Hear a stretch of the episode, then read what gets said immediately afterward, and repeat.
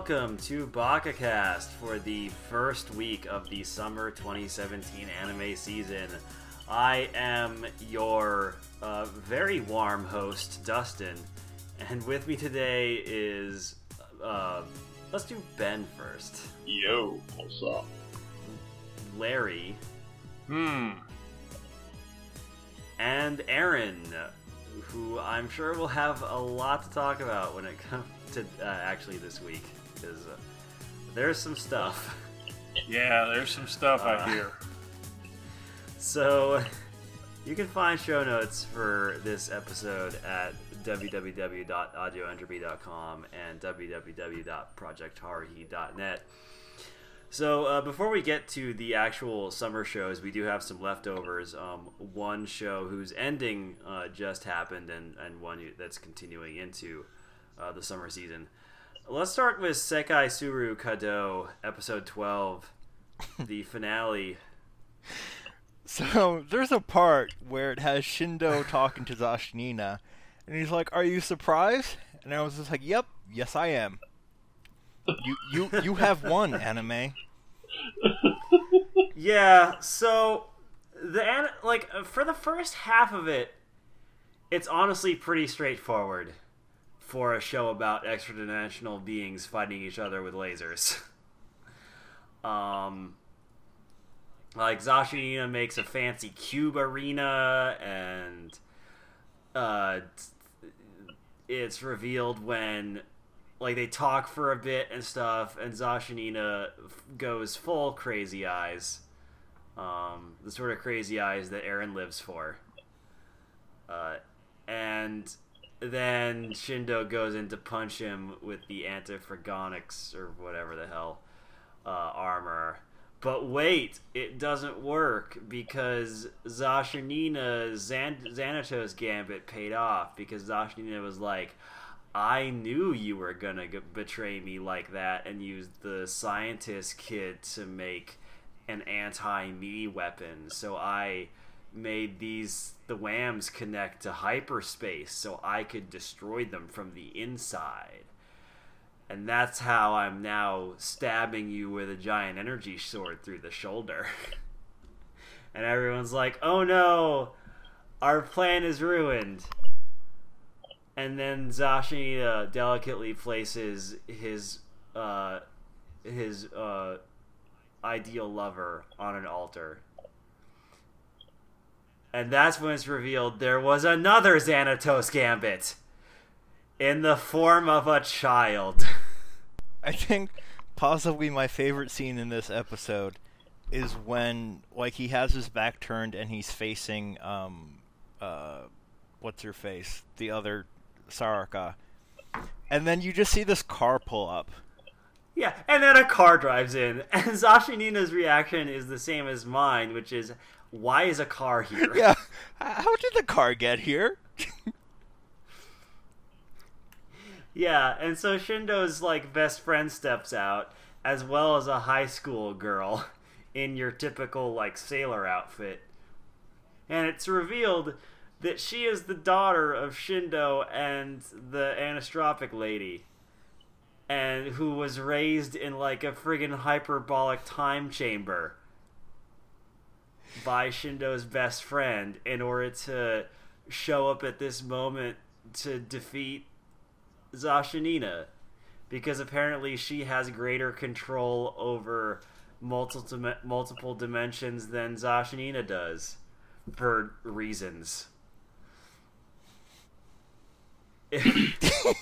and like I'm not entirely opposed to this sort of ending. Like at first I was like, okay, that's honestly pretty clever. Um but it's just handled in such a hand wavy fashion that this anime, which started out at least pretending to be a fairly grounded look at what would happen to humanity if a hyper advanced alien showed up and just started giving us technology into a like friggin' anime science magic fight show. and like it's it ended in a completely different place than it began. Uh, and it just didn't care anymore about even attempting to sort of approach any of these topics in any sort of critical fashion. Um, and that's just super blatantly shown in the epilogue, uh, where we get a shot of like, oh, we find out that uh, Shindo's kid, um, like, deleted all uh, anisotropic uh, powers that humanity got, and then she just left to go somewhere. And uh, Saraka or whatever is like, oh yeah, it's better this way because now we now we'll get there on our own two feet, completely ignoring the fact that like the Whams provided infinite, ba- like essentially infinite energy for humanity, which would kind of be a huge deal for like the entire world, and getting rid of those just overnight that could cause some serious turmoil because like they just made that decision for people just on their own Well, I'm not sure if it was the kid that removed them or simply because Kado was destroyed. i mean she says like she straight up says like oh yeah the kid did it because it doesn't make sense that it would be that it'd be gone just because kado is gone because like that's that those powers aren't exclusive to Zashunina. They're just a power of anisotropic beings in general. So like, I mean, I can look up the episode, the line again, but I'm almost certain she mentions that it was specifically because like their child reset it, basically. Well, yeah, it's what it, it what it does. What what ha- right? What she did was she cut off the uh, the linkages between our universe and the anisotropic. So Yeah, and so like- which is where which is which is how the Whams were able to deliver all that infinite energy was because they took the energy from the anisotropic. Yeah, and like again, I'm not entirely. It, it it's not the fact that that plot point happens that I have an issue with. It's the fact that it's done with zero consideration to how that would affect the world at large. And it's treated as like, oh, now it's a positive thing. Now we can get to this spot on like using our own knowledge.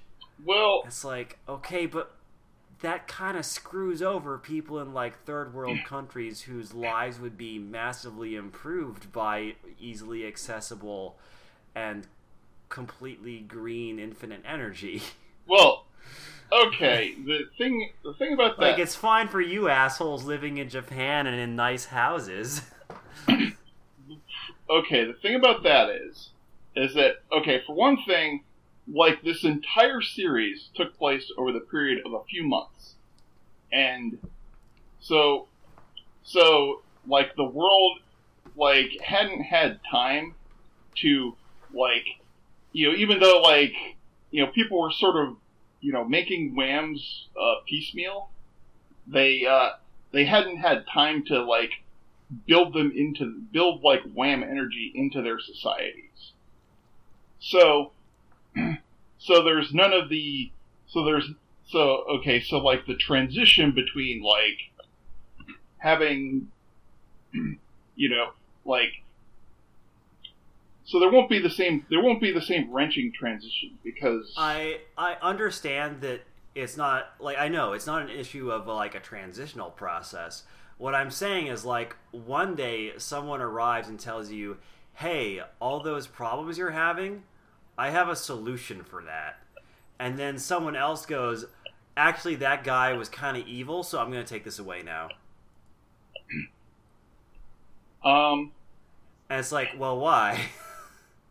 well it's like, "Why do you get to make that decision just all on your own?" okay Like, why doesn't anyone get an input? into that? Okay, so that doesn't that doesn't cut off the possibility of getting of, of getting whams or something like them eventually. Well, no, it doesn't. But it could also, but it could take like who knows how many years longer? Like Yeah. maybe a decade, if maybe decades, maybe centuries, maybe millennia, until humanity gets back to that point. Uh, that doesn't really help the people who would really, really like to have that stuff now to actually improve their lives. Like, you can't just introduce a miracle and then say, lol, nope, you can't have this because I said so. And expect that to go just peachy keen. Like, there's gonna be pushback, there's gonna be conflict. Well, to be fair, they don't know why this. Well, the masses don't know why the stuff stopped working. Other Ah, than yes, that, Kado disappearing. that makes it better.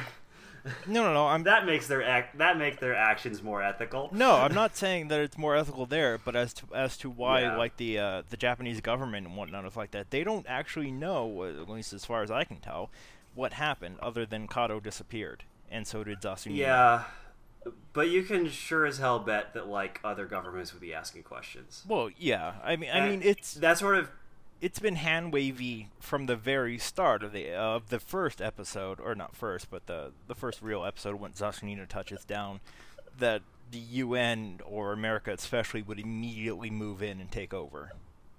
yeah, and like yeah, I know, and that that's just that's been a problem I've had through this entire series of just how little Kado seems to actually care about you know analyzing any of the stuff that happens in it uh, like in the plot. Um it's just so massively compounded compounded in this episode that it's it just really ticks me off that Kado seems to care so little about its writing that it just does things with no regard for any of the consequences of those things. It's just so friggin' lazy. Uh, it ticks me off.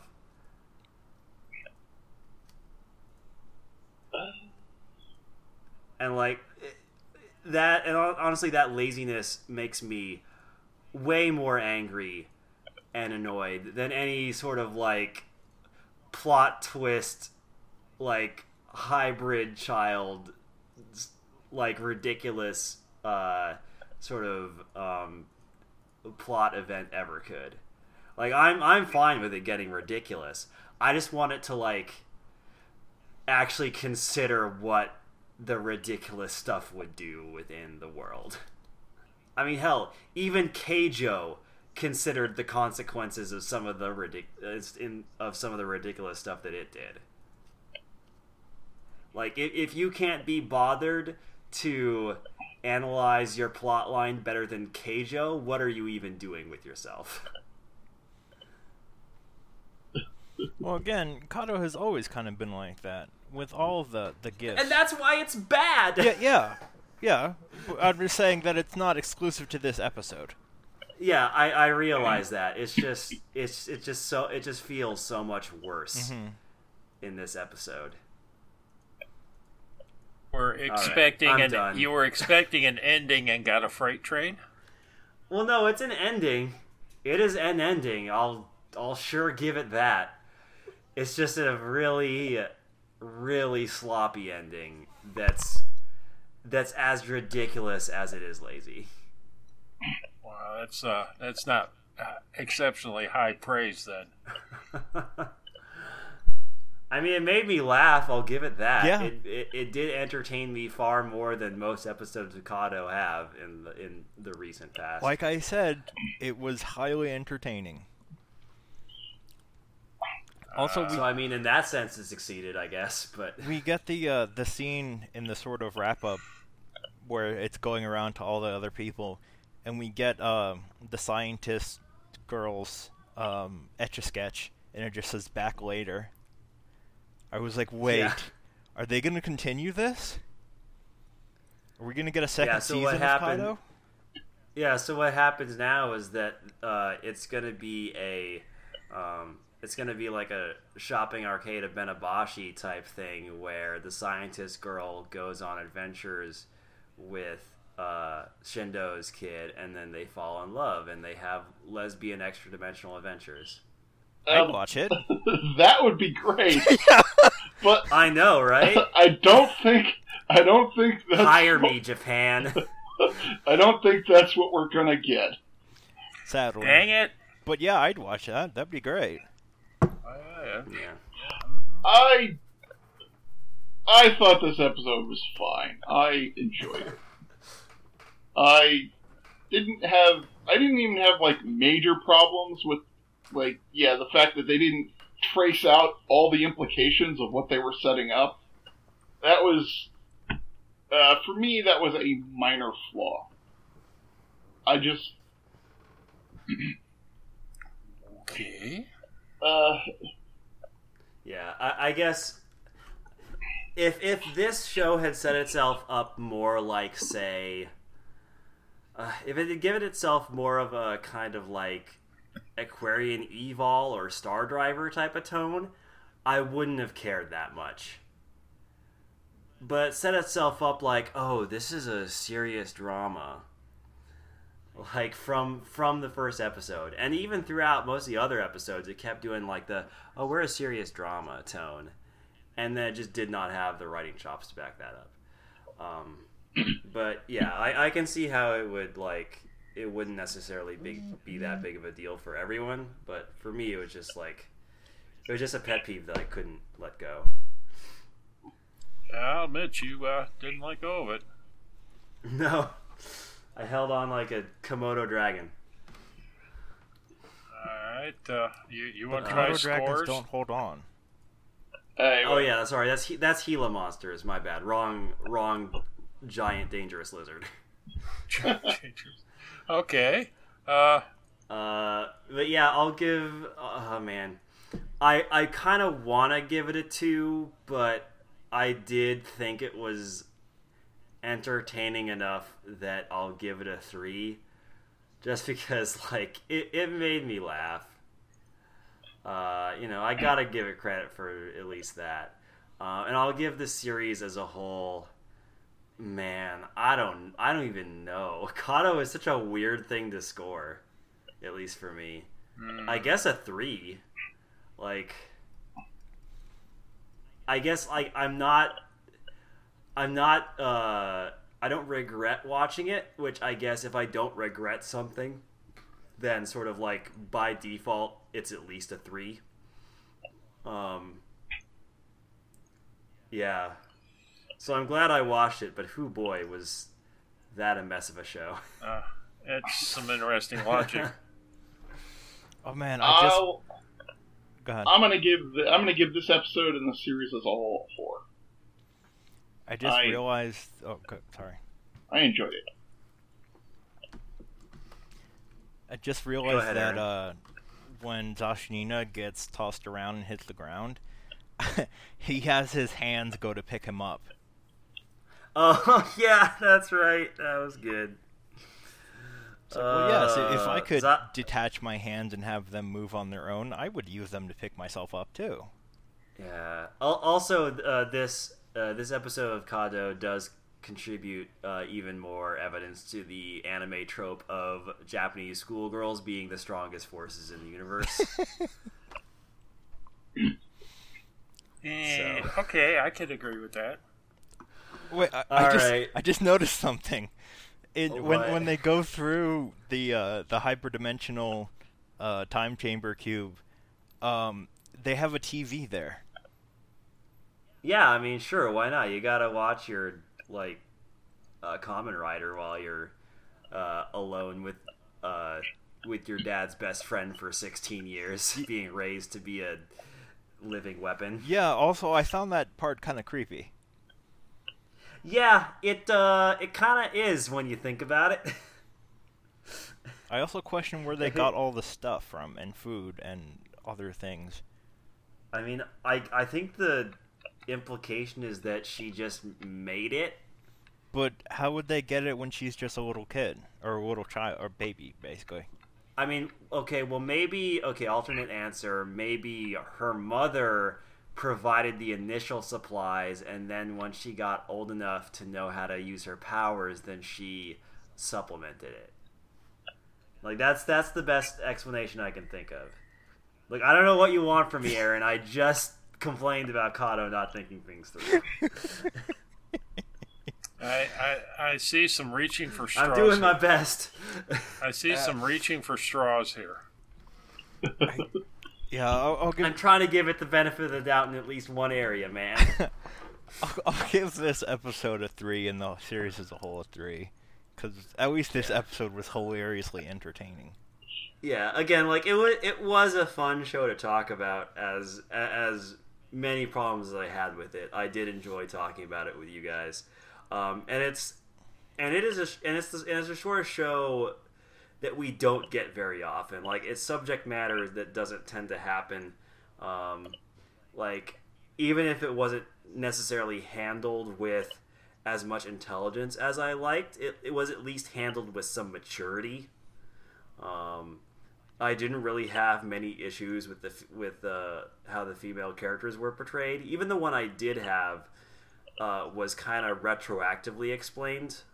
Um, so, like, honestly, I'm just glad that a show like Kado exists, even if it was kind of bad. so, I know, damning with faint praise, but um, I'd much rather watch a Kado than another goddamn isekai. Oh, don't worry, Like, we'll- get to that sure. later. Oh yeah, we will get to that. But yeah, I, I just want to say that I at least appreciate what Kado was attempting to do. And again, I, I'd much rather take uh, more failed shows like Kado than um, sort of by the book, technically competent like entries into more anime cliche garbage. So yeah.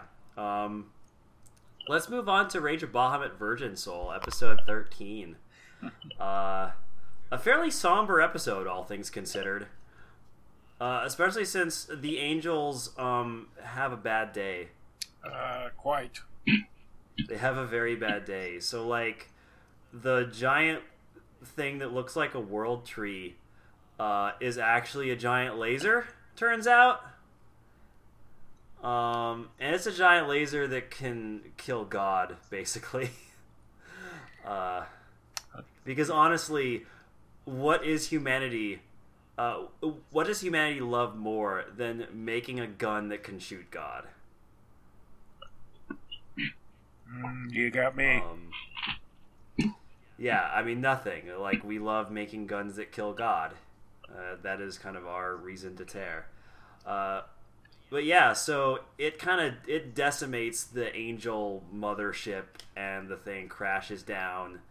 Uh, and without their mothership helping them, the infantry angels start getting slaughtered on Moss. Uh, and our heroes get in kind of a bind and they get surrounded and nina desperately asks the king to hug her so she can turn into a dragon which he does which allows her to save them all Sort of. um, kinda yeah well maybe not necessarily save them all like Jeanne and uh, Nina and Rita escape. Um, Kaisar stays behind, uh, so they can get away. Um, he, Kaisar has this really great scene where he gets surrounded by uh, the king's army, and he like has his sword up, and then he just like drops it and shrugs, and gives like this mischievous grin, like "What you gonna do?" And then they start beating the crap out of him. and like it, it's this really darkly humorous scene. yeah, it's not nice to fool Um, Mother Nature. Well, just goes to show you that uh, some of uh, Favaro was rubbing off on him there, because that is a total Favaro move. Yeah, we st- Oh yeah, one hundred percent. and, and we still don't know where Favaro is. Yeah, he got flung off somewhere. Um, but yeah, like So this this this episode is not only like interesting from a plot standpoint in terms of how it uh, shakes up the narrative and like the various conflicts at play. Uh, but also, it advances, it sort of evolves the relationship that Nina and the king have into sort of this interesting area where, like, they're technically opposed, but they also kind of don't want to be. Yeah. So they have this sort of uh, really conflicted relationship. Um, where like where like the king allowing her to turn into a dragon, that's not something he had to do, and it's in fact directly at odds with his own goals. Because like the people she's saying saving are trying to stop his plans, so he has no reason to do that Uh, other than like he does have feelings for Nina and like that's because there was always the question um, before this episode of like does he actually care about Nina or was he just manipulating her from the start and this episode is where we get our confirmation that like no he d- does clearly feel something for her because he willingly allows her to do something that is directly at odds with his own goals. Um, yeah, it's a really fascinating relationship. Um, and I'm really excited to see where Bahamut goes from here. Well, what I like was Rita going, "All right, now you two stay out of trouble and don't go near the Capitol, and I'll be back." But, but, well, I'm just your common neighborhood zombie. Not a problem. I'll be back. You stay out of trouble. Yeah, It's like, Rita's like, "Don't worry about me," and then she jumps out of the carriage as it's like, uh, like five, like five hundred feet in the air. yeah, and uh, and and then the the next line is, "So uh, I need to, you know." John's going. Uh, I, I I need to I need to get to God. I, how do I get to God? It's like Nina goes. Oh, I know. We got an old lady that knows how to get there. So let's go to the Dragon Village. Why do? Yeah, now yeah, we're going back to the Dragon Village. Looking forward to looking forward to seeing how that one plays out. yeah, That's gonna be fun. Um, yeah. It's uh, that's uh, be interesting to see just you know how well they're received. yeah, so uh, yeah, I'm I'm super excited for what's coming next. Uh, I definitely give this episode a five. It was really solid. Oh yeah, yeah, five, and uh, can't wait till we get a episode of Hero Academy because I'm sure it'll be a five too. Yeah. Oh, also, so one more thing about that episode that I want to mention. Um, actually, good use of no music. At, at there were a lot of points in the episode where just no music was playing, and they just let it be. So like, just the ambient sort of Yeah, uh, diegetic sounds of like swords clanging and people running around and being out of breath and getting punched in the gut and things like that. And it worked really well. It, it made the it made those moments feel really serious and somber. Um, so yeah, I, I really admired this episode's restraint in its background music. But yeah, anyway, let's move on to the first uh, episode we'll be reviewing for the uh, summer season. Kakegurui, episode one. Um, the show about gambling, gambling high school. This is, uh, wow. Um, there is some death parade nonsense going on with the faces in this show. Oh, you actually watched it, Dustin? Yeah, sure did. Yeah, I was just, I was just loving this whole thing, this whole episode. Man, I'm not sure how I feel about this show because, like, on the one hand, yeah, it's it's pretty over the top, and that, you know, that's entertaining in a way. But also, like, the match, it like the rock paper scissors match itself had like zero tension. Well, yeah, I mean, well, the thing is, is that you always know, like, how you make, you, you know that Yumeko is gonna win. Yeah, Uh, She, which like she doesn't always. in a way is well, yeah. which I mean can work. Um, I mean, there's there are plenty of shows where you know someone is gonna win like all the time, and it still works fine. It's just that the way that she won in this episode and like the logic she used was so boring that I just couldn't care. I mean, like there's certainly the spectacle and that's fine, but it just wasn't exciting ever. I thought it was fine. I had fun with it. Yeah, I was. I mean, it's not something that I'm going to immediately drop it for, but like it, it did not leave me with a particularly good impression. yeah, I, I was real sad that we didn't get any more Tanya for the crazy faces, but this will do nicely. this will do nicely. Yeah, I mean, if you're looking for crazy faces, and also uh, if you like your male protagonist to be subs, um, then this is the show for you. Uh, he gets better. He still plays second fiddle to uh, to um, uh, I can't remember her name, but he Uh, does get better. okay. Uh, yeah, the main character is Yumeko. Yeah. Yeah, obviously. Um, I don't know. It just it just seems like the initial problem I had with Death Parade, like all over again, where it's all flash and like no substance. Which, eh. Uh, Um, but yeah, I'll I'll give this episode a, eh, I don't know. I'll give it a two, just because it kind of kind of bored me, honestly. I'm sorry, it bored you. This will probably put me at odds with like 95% of the anime watching community, just like it did with Death Parade. Well, you. Sometimes Uh, you just can't. yeah, I- yeah, I take issue with your uh, claim that Death Parade had no substance. Death Parade had a point. yeah, yeah. I mean, to to be fair, like after reading more stuff about Death Parade, um, like I sort of came around a little on it. I still don't care a whole lot about Death Parade, but I can at least respect it. Um, I remain skeptical that the same thing is going to happen to me for Kakegurui. But who knows? Anything's possible, I suppose.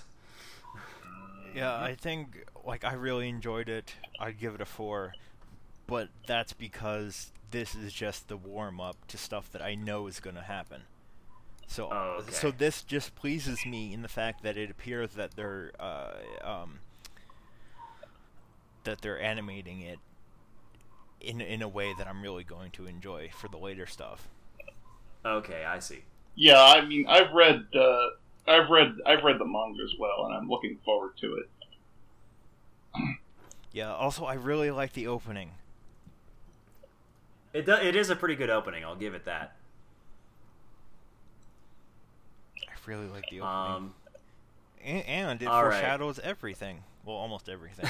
I I'm sure it does. There there are a lot of openings that do that, and that are like, oh, there's turns out it spoils everything, but in such a way that you can't tell. yeah. Um, I, I I those sort sort of openings always do kind of hold a special place in my heart. hmm Yeah, the openings that you only really understand once you've like experience everything that it's gonna show you. Yeah. Monogatari has uh, openings like that sometimes. And then the ending was Oh. was like the opposite. the ending was Yeah. weird. I, I barely remember what the ending was. It was just like her walking towards the camera and then like slowly taking her jacket off and as it's raining and her shirt see through. Oh, It- okay. Like it was just kind of it was just weird. Well, at least not. At least we have the opening. Um, let's talk about Katsugeki Token Ranbu, episode one, uh, being animated by the legendary Ufotable. And it shows because This the animation thing looks- gorgeous. This looking thing, yeah, it looks real good. Um, and also, I like the characters in it, and it's got a neat premise. And sure, there wasn't a whole lot going on, like really uh, character development wise. It was mostly like setup and some exposition, but like it set up stuff that seemed interesting to me. Um, and I'm excited to see the cast do more stuff and interact with each other, and it's gonna look friggin' gorgeous. So, yeah, I'm I'm I feel like I'm gonna have a good time with this show. Yeah, I really enjoyed. The only issue I really had with it is that there's no female characters. Yeah, that is something I definitely noticed. It's like, oh, okay, every single one of these characters is a guy. Yeah, it's a pretty boy. It's like you could have you could have at least like put a token girl in there, right? Like, come on. Uh, yeah, Um. that's that's being true to the source material because uh, Yeah, how how old is the source material? it's I don't think it's that old. Uh, Okay, because I heard that this was adapted once before. yes, it was adapted last year as Token Ranbu Hanamaru, which basically took the premise and turned it into a dull slice of life show. Why would you do that? I have no idea. It did not, and it totally did not work. I saw the first episode. yeah, gee, I wonder why. I saw the first episode and gave up because it was so boring. That makes no sense. Yeah, this It's like it's it's like seeing it's like seeing Terminator and then going like, you know what would be great for Terminator? Turning it into a rom com.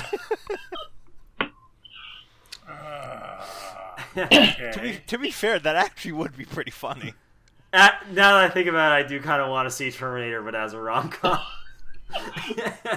oh, somebody actually did that.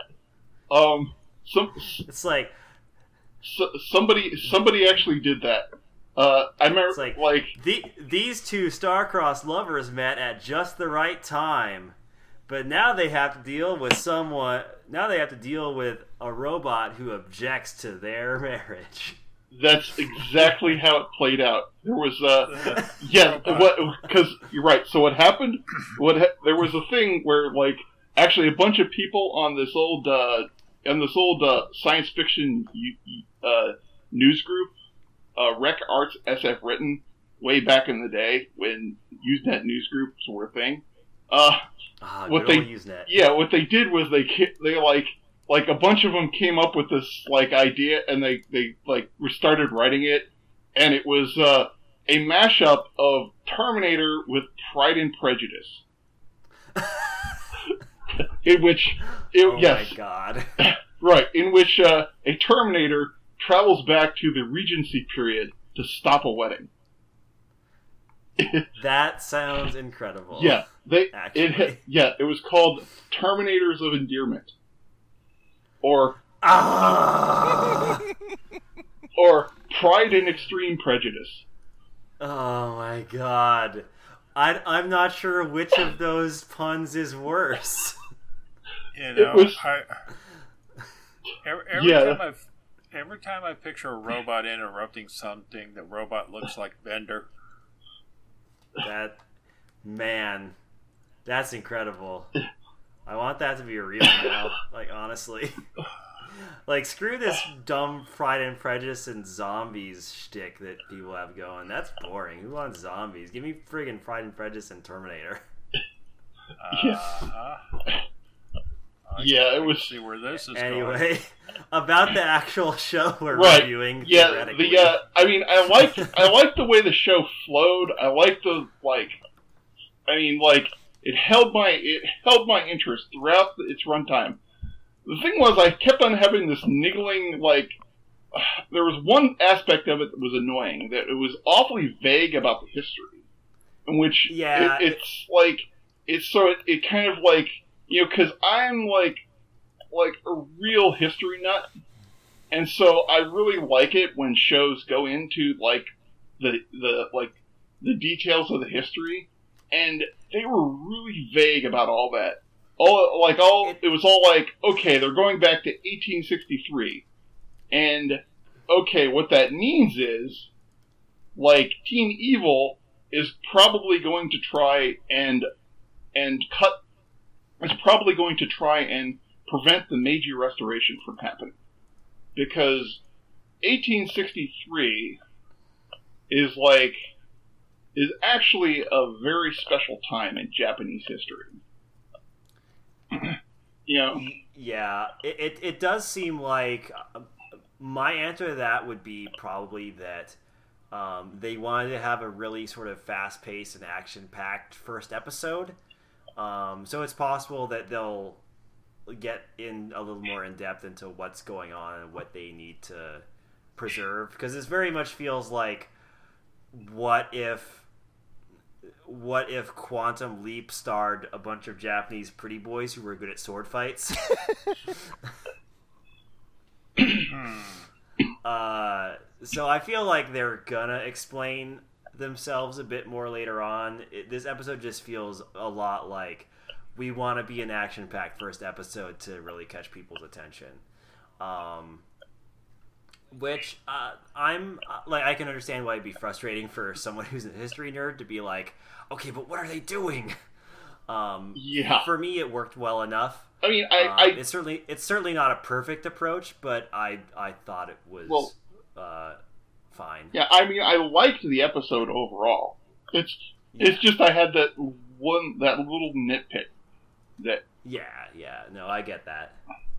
Um, also, like, even though the enemies like are technically zombies, I'm kind of okay with it because they're time travel zombies.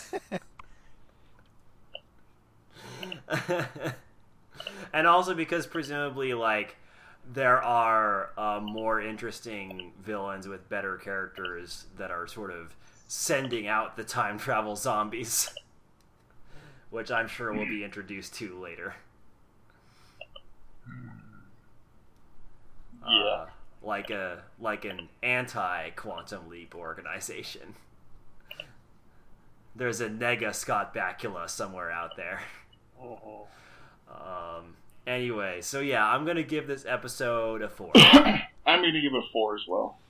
Mm-hmm. it was a little on the shallow side, but it was a pretty fun introduction to this world. Yeah. All right. Uh, speaking of fun things that are kind of shallow, let's move on to Fate Apocrypha, episode one, which is a uh, Fate show that's actually not being animated by Ufotable. Which is real But that's okay because it still looks pretty good, honestly. Like, I still find it weird that they did uh, Ranbu instead of Fate Apocrypha. Yeah, who knows? It's that's that's weird, but like, thankfully, Apocrypha still looks pretty good. Like, obviously not Ufotable good, but I still thought it was pretty. Yeah, it was alright. Um, also, it's. I'm used to the first episodes of Fate series being interminably dull. like, even Fate Zero, which is a show I liked a lot more than I thought I would, that intro episode starts with like 15 minutes of two dudes walking in a circle in a church. that was great. I don't know what your problem is with that. That was spectacular. Whereas Fate Apocrypha starts with like an orb dragon and then people being murdered on a battlefield. It's like, all right, this is more my style. Yeah, that's kind of well. Yeah, that's one of those. I actually didn't care for that because it's like one of those. Oh, they're starting like they're starting near the end, and then like they're going to spend the entire season like showing how they got to this point. That kind of annoys me. Oh, I'm I'm okay with it because like the one the one I always think of in that regard is Gare Zero, and that worked super well. I, I think that's Uh, the when only show that. I can think of that did it incredibly well. that okay, yeah, that's true. Like most of the time, it doesn't work. Um, but yeah, I don't know. It didn't really bother me that much. Um, Eh, yeah, well, that's that aspect is not a deal breaker for me, but it definitely a mark against it. Yeah. But um yeah, like uh so Aaron, maybe you could give a bit more um sort of backstory. Uh judging by the name Fate Apocrypha, is this like a sort of alternate universe side story Ding in the ding Nasu ding ding ding. Correct. Yes, it's All right, Yeah, that's what I figured. yeah. I I did. Evidently, it's based on a light novel that was. I don't believe it was written by Nasu, or was it? Um, I don't remember at this point, but effectively, yeah, it's an alternate uh, universe type thing where the Third Holy Grail War went different, and effectively the Greater Grail was stolen. Yeah, the third Holy Grail War was the one in uh with uh, Emiya and Rin, right? No, that would be the fifth. The fourth was the one in Fate Zero. Oh, oh, the third one was when the Grail was corrupted. Correct, because the Einzberns were dicks. Yeah. Okay. Yeah, I, I think. Uh, let's see. I think the third Holy Holy Grail War dovetails with World War Two. Yep. Oh, okay. So Fate Apocrypha is telling the story of an alternate Fourth Grail War. No. It okay. So what happened is that the Greater Grail got stolen uh, in the uh, Third War, which is where the the sort of parallel universe splits. Um, Yeah, because okay. of that, the secrets of the Grail War got spread, and there have been a variety of lesser Grail Wars uh, that have been done effectively. However, in this case, the the actual Greater Grail has been located and is being used to perform an even well greater um, war. So like a mega Grail War. Yeah, basically. to where instead of it's seven servants in a free for all, it's now a team of seven versus another team of seven. Okay. Interesting. Um, but yeah, like it's it's a pretty cool premise, honestly. Um, and also it's sort of like i it's a good way of bypassing kind of the issue that um, both Fate Zero and Fate Stay Night kind of had, where like there are multiple like protagonists, but also they're kind of like actively work, or at least they should be actively working against each other, regardless, and forming like maybe forming forming tentative alliances. Um, uh, and well, I, I say problem, but like it's it's not necessarily a problem because I felt it worked really well in Fate Zero. Um, it was a little more awkward in Fate Stay Night when like Rin and um, Ishiro teamed up. Uh, but yeah, it, it sort of gets around that problem of like, okay, how do we have multiple protagonists and have them actually like team up in a way that makes sense? It's like, oh, okay, we can just change the rules of how the Grail War works. Mm-hmm. Um, so that's nice, and, and it gives us it gives us um, it gives the show more flexibility in terms of like letting servants team up and duel and do cool like multi battles.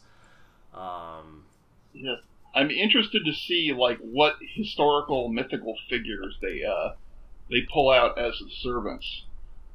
Yeah. What's cool is that like, um, b- right before Fate Apocrypha aired, um, uh, the American version of Fate Grand Order was launched, uh, and so I'm recognizing a lot of the servants that are in there in here. For example, uh, Siegfried.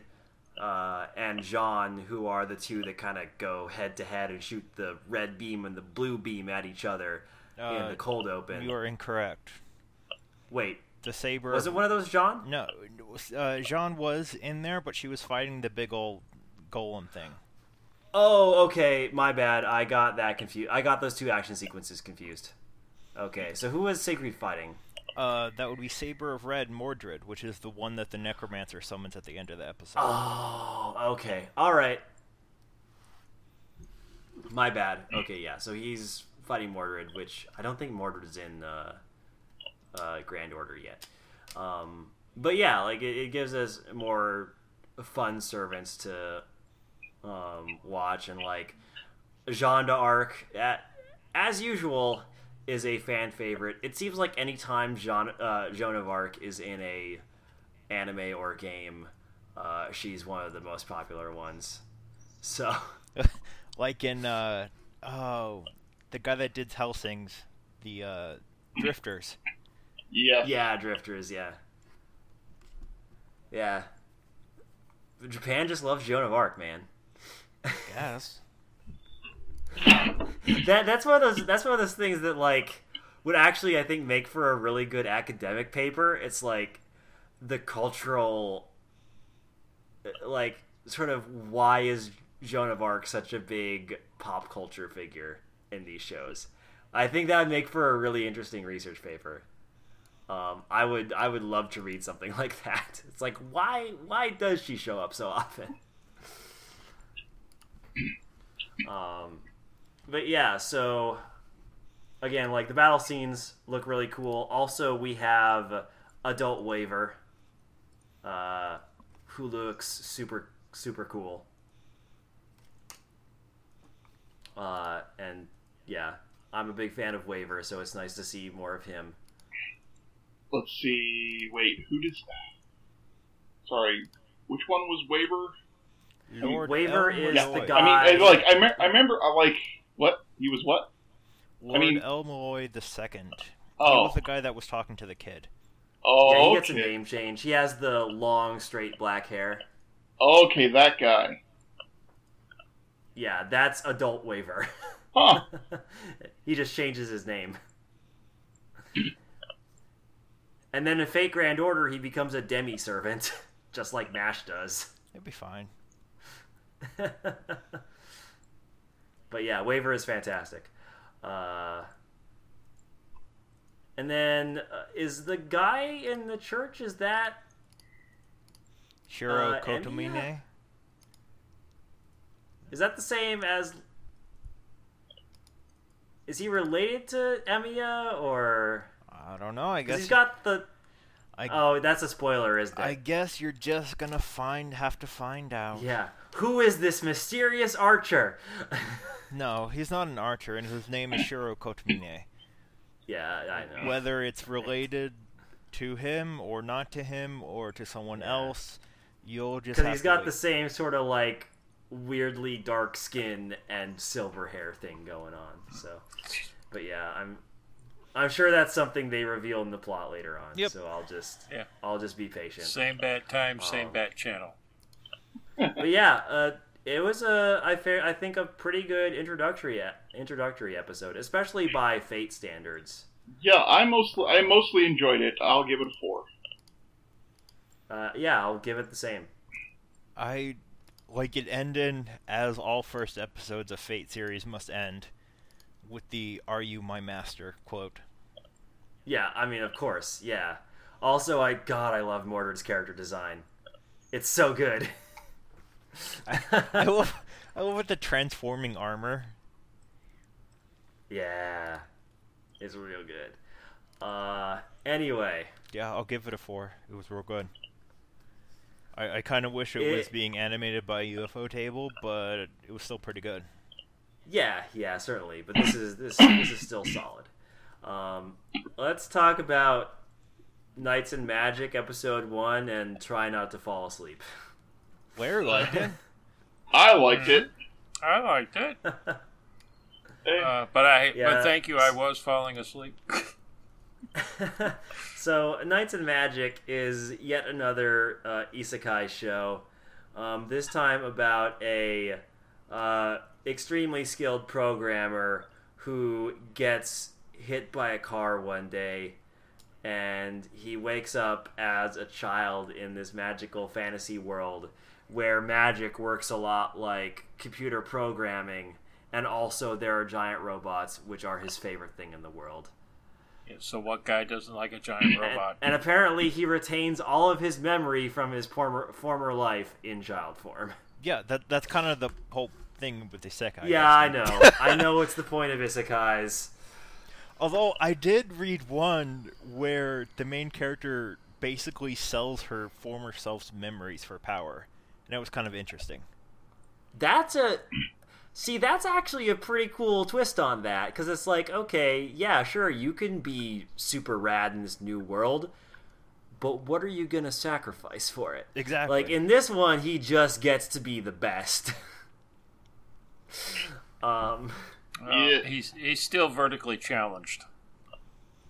That's because he's a child, Larry. no, I know, he- but he doesn't actually, think he's.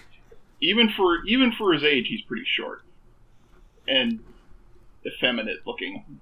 yeah, they make a point of that later that he doesn't really seem to be growing much. Oh no, he's short and effeminate, so he's basically a typical Japanese protagonist. yeah, somewhat, but it, at least in this case, it also ties into the plot a bit because he's so small. Even if he were to be a knight, he wouldn't be able to use a silhouette knight because he can't. Oh yeah, he can't fit in the. Yeah, it's not made for him. Yeah, he can't So reach the must- he needs to build one that's suited for him, it's, hi- him directly. Yeah, so it he- kind of does tie into the plot, but yeah, it's it's it's a pretty good excuse to just keep him small, effeminate, and the sort of like cuddle bear thing that he becomes. Yeah, I mean, like, so the frustrating thing about Knights and Magic is that it's actually a genuinely pretty cool setting. Um, I would love to see this sort of setting explored in a genre that was not about just complete blatant wish fulfillment. hmm um, or at the very least, you know, blatant wish fulfillment that you know has an interesting protagonist. Uh, this guy is just the best, and his one flaw is being short, He's a which is not a particularly interesting flaw. well, okay. In in a sense, he's a cut. Yes, be, like he also is not socially awkward, which makes him a cut above your usual isekai protagonist. Yeah, I mean, like, yeah, like even Sword Art Online for at least a little while uh, had the whole thing where, um, oh god, I can't remember his name now. Uh, Kirito? but the Kirito. Kirito, where Kirito was like super good at video games, but he didn't know how to interact with people properly, and he was kind of a misanthrope. Um, yes, and that aspect was really annoying at times. Yeah, but like at least he had like a flaw that could lead to character development. And granted, they eventually just kind of like forgot that he's bad at interacting with people and just made him the sexiest dude in the universe that every girl wants to bang. Um but you know, at least they started with something. Uh, this is this is me giving Sword Art Online probably more praise than it deserves, but uh, yeah, in Night and Magic, like there's just he's just super good, and everyone loves him, and even and even when he's being an arrogant little shithead, it's it's not shown in universe as him being an arrogant little shithead. It's him being as like, oh, he's correct to show off because he's the best. Well, yeah, I don't think we're gonna get much. I don't think we're gonna get much character development or tension out of this. But yeah, I thought, but it was still, it was still fun to watch for me. I mean, yeah, like if you were gonna put a gun to my head and tell me like I'm gonna shoot you unless you watch an isekai all the way through, 100% I would choose Night and Magic above basically anything else, uh, because uh, the setting is kind of cool. There's nothing offensive about it. Uh, so far, like I haven't seen any like exploitation of its female characters or like super blatant fan service or anything like that. Um, there's no characters I hate. Uh, You gotta love when there's Like- no characters I hate is praise. well, yeah. well, yeah, right. Because uh, yes, that's the thing that puts the like uh, Eru, the main character of Knights and Magic, a cut above. Uh, yeah, another cut above your usual isekai protagonist in that he's not douchey. Because yeah, that, like that, I, I, I don't I don't want suffering to to befall him, unlike most other isekai protagonists. Um, it's just that like it's just boring to me. Like there there doesn't seem to be much going on with anyone's character, and so all that leaves is the setting, and uh, for some people that would be enough. Um, I know. Uh, uh, Aaron and I, our mutual friend Matt, he super loves uh, shows and stories with good settings, and that can carry him through. Um, so uh, otherwise, kind of bland writing. Um, but for me, it's just not quite enough of an incentive. I'll probably still give it a couple more episodes just to see if it improves at all, or to see if like I find something else to kind of grab onto that like isn't the main character. But um, you know, it's not. I, I'm not going to call it a bad show, I don't think I'm willing to go that far. It's just not particularly interesting to me. It's Yeah. honest. One of the things that was really weird for me is that this first episode went through nine chapters of the manga, which I believe is a full volume, or, or pretty Wow. close to, and then about three fourths of a novel length. That's a breakneck pace. So they skipped a ton of character development, which is real weird. But I, is it character development or is it him learning to do cool stuff? No, it, a lot of the character development doesn't include him. Okay. it includes the uh, All the right, yeah. siblings. Oh, all right. Right, yeah, because it, it focuses. Yeah, because there's bits that. Yeah, there's there's bits in the manga that focus on like his friends and family, you know, and how they and how they interact with uh with, with him. I see. Okay, that that that does sound interesting. So I'm guessing that they Oh. just want to get to the mecha fight part.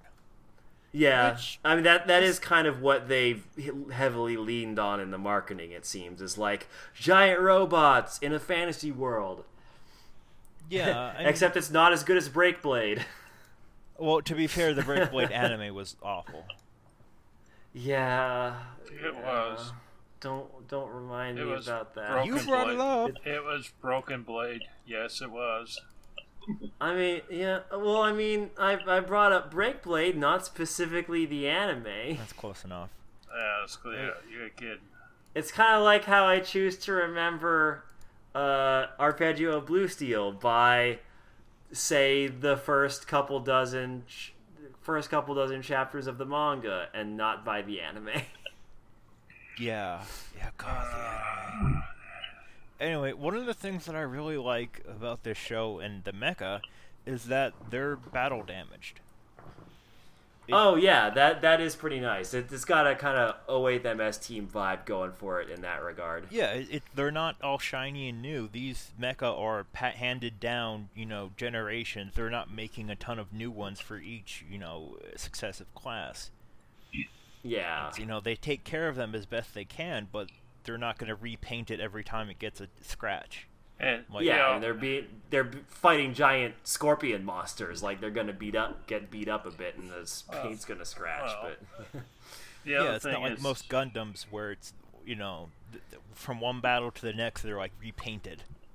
yeah, it's it's it's like you're it's like you're giving your son a a, a '96 Honda Accord to drive into battle. Oh, It's like sure, it doesn't look great, but it's reliable and it'll get you where you need to go and punch a monster in the mouth. well, a- and the Sorry, go ahead, the, Larry. the dwarven engineers. I have to I have to give a shout out for the dwarven engineers. At, at least the dwarves don't have Scottish accents. That's the one Oh, good thing about it- watching a fantasy show uh, that's uh, made by Japanese people is that they don't give the dwarves Scottish accents because, good lord, is that just so beaten into the ground. oh, but Scotty, never mind.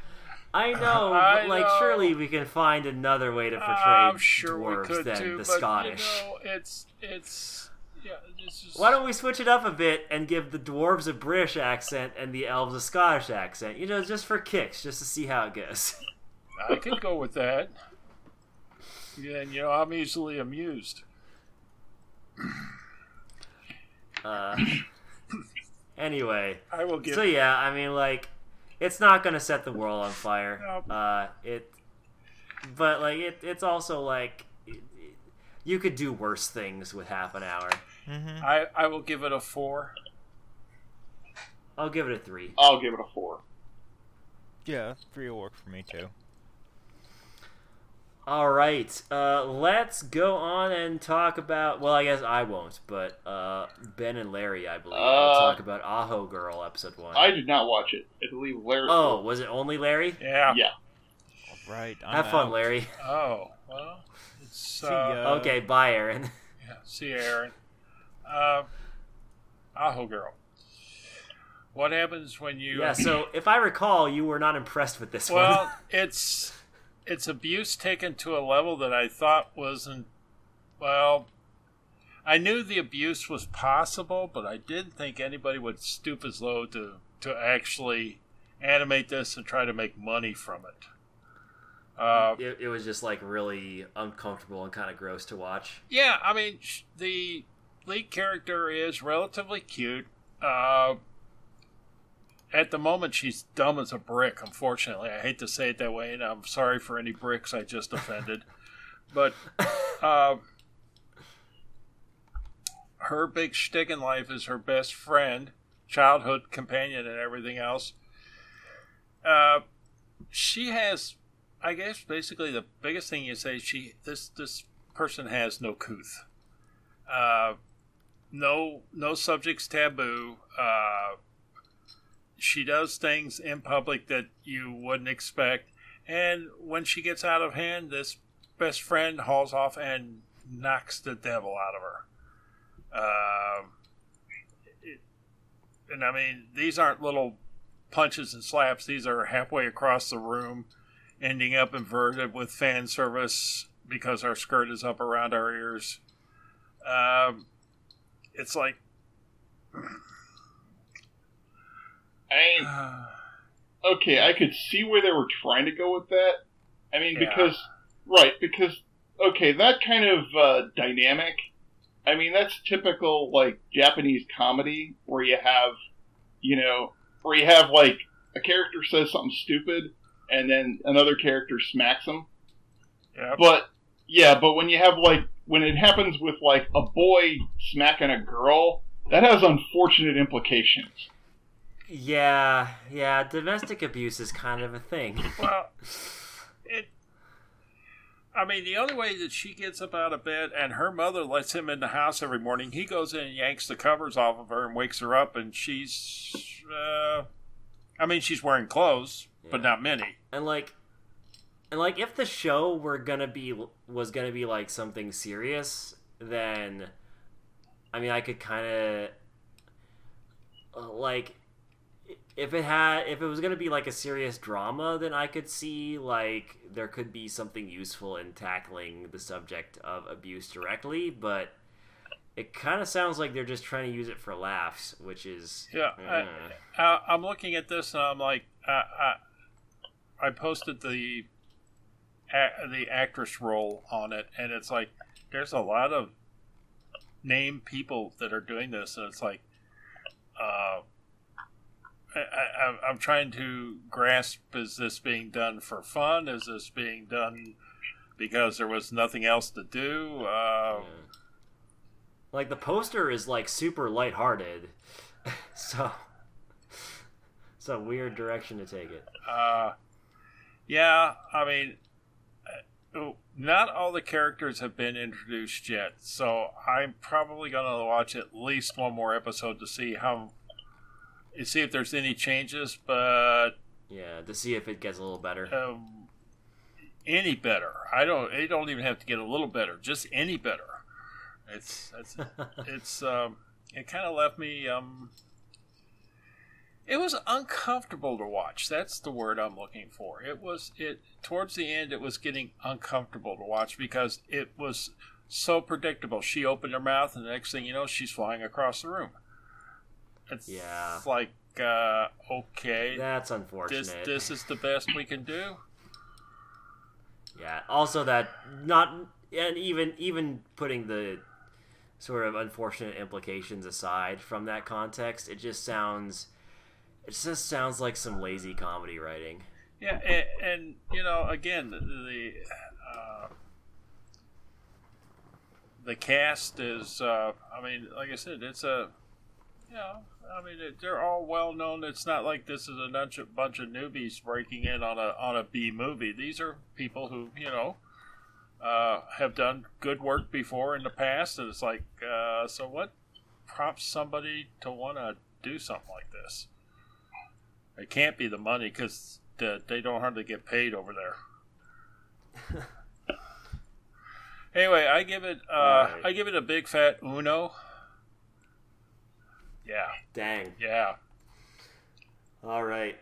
Uh, ben, let's talk about Yokai Apartment, episode one. Yeah, I. Yes. Uh, did you watch it? Yeah, uh, it seemed okay. Yeah, I mean, I.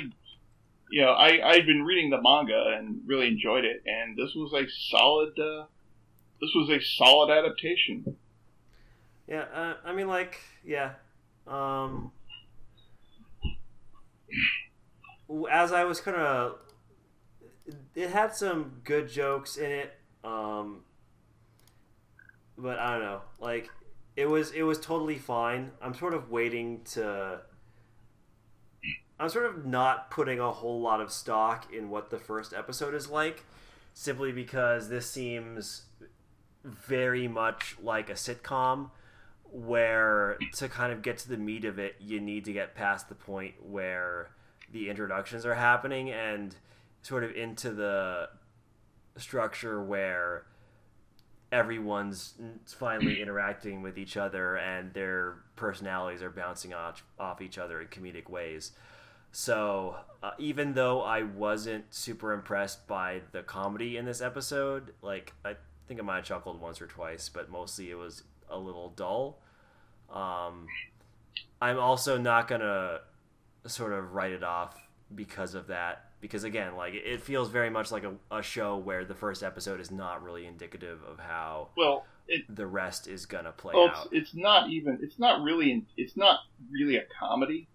I mean, it has comedic moments, but uh, comedy is not the focus of it. It's Really? no. It, yeah, it's because it's what it's about. I mean, what it's about is it's about you know this guy uh, Inaba. You know, it's about him like getting in touch with the supernatural. Oh. I mean, even then, it feels like a sort of premise where it's really hurt by kind of the introductory episode where a lot of this stuff just isn't in place yet.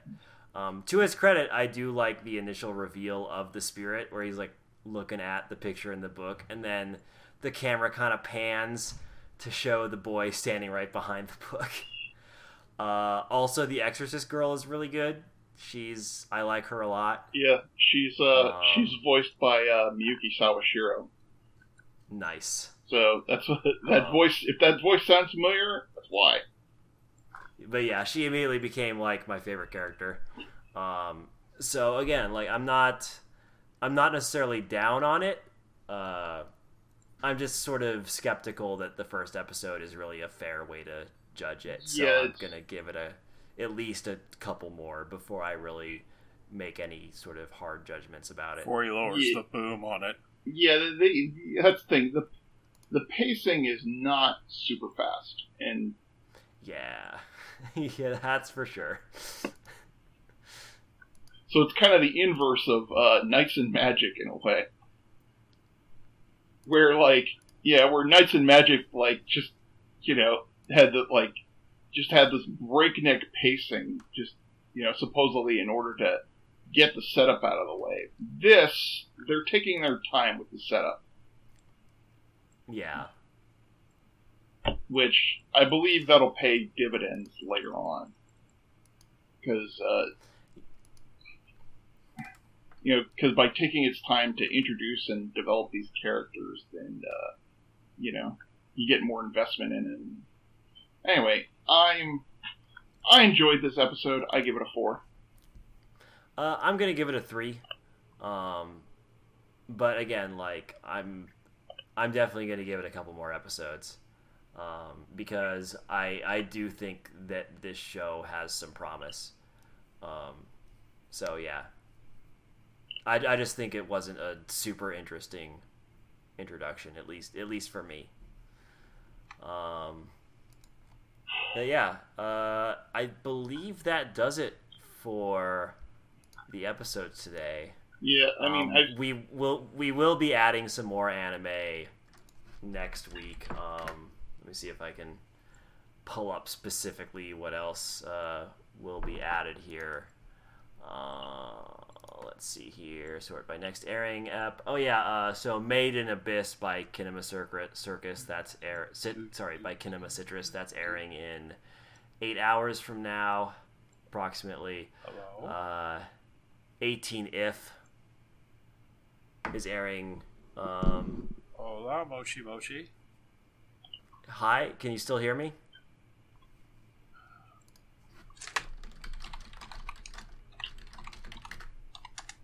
Because I'm still talking. Yeah, I hear you. Okay. Apparently, it's just Larry that can't.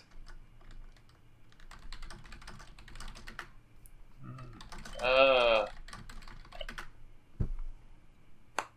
Uh, also, Vatican Kiseki will be airing in time for next week. Ballroom, Ballroom e Yokoso, uh, Shoukoku no Altair. So yeah, there's yeah, so there's gonna be several things, um, several more shows shows that are gonna be added um, to our list that we'll be checking out. Um, sort of with the final two, they're going to take a little more time being uh, Reflection Wave 1, which is going to be airing in 15 days, so we'll probably be talking about it, uh, gosh, like three recordings from now. Um, and then Owari Monogatari, which will be like a little over a month from now.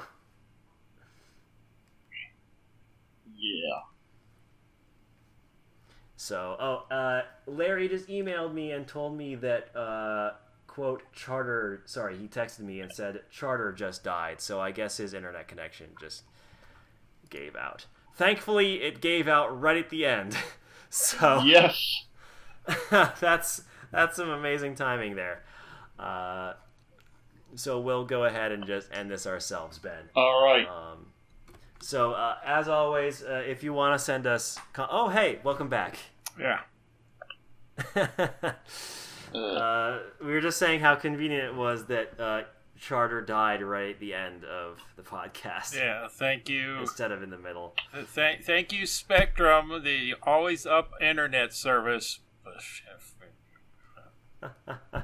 anyway, uh, so um, as you, uh, if you want to send us questions or comments, uh, you can do so either through uh, our blog, uh, our blog at www.projectharuhi.net.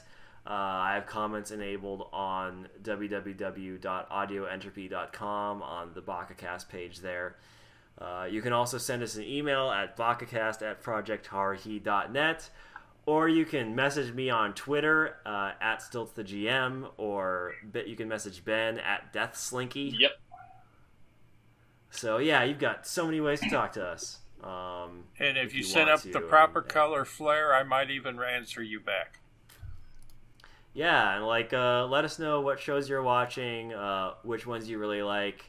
Tell me how extremely wrong I am about Knights and Magic. uh, so yeah, uh, I'm looking for. I'm actually look kind of looking forward to this season.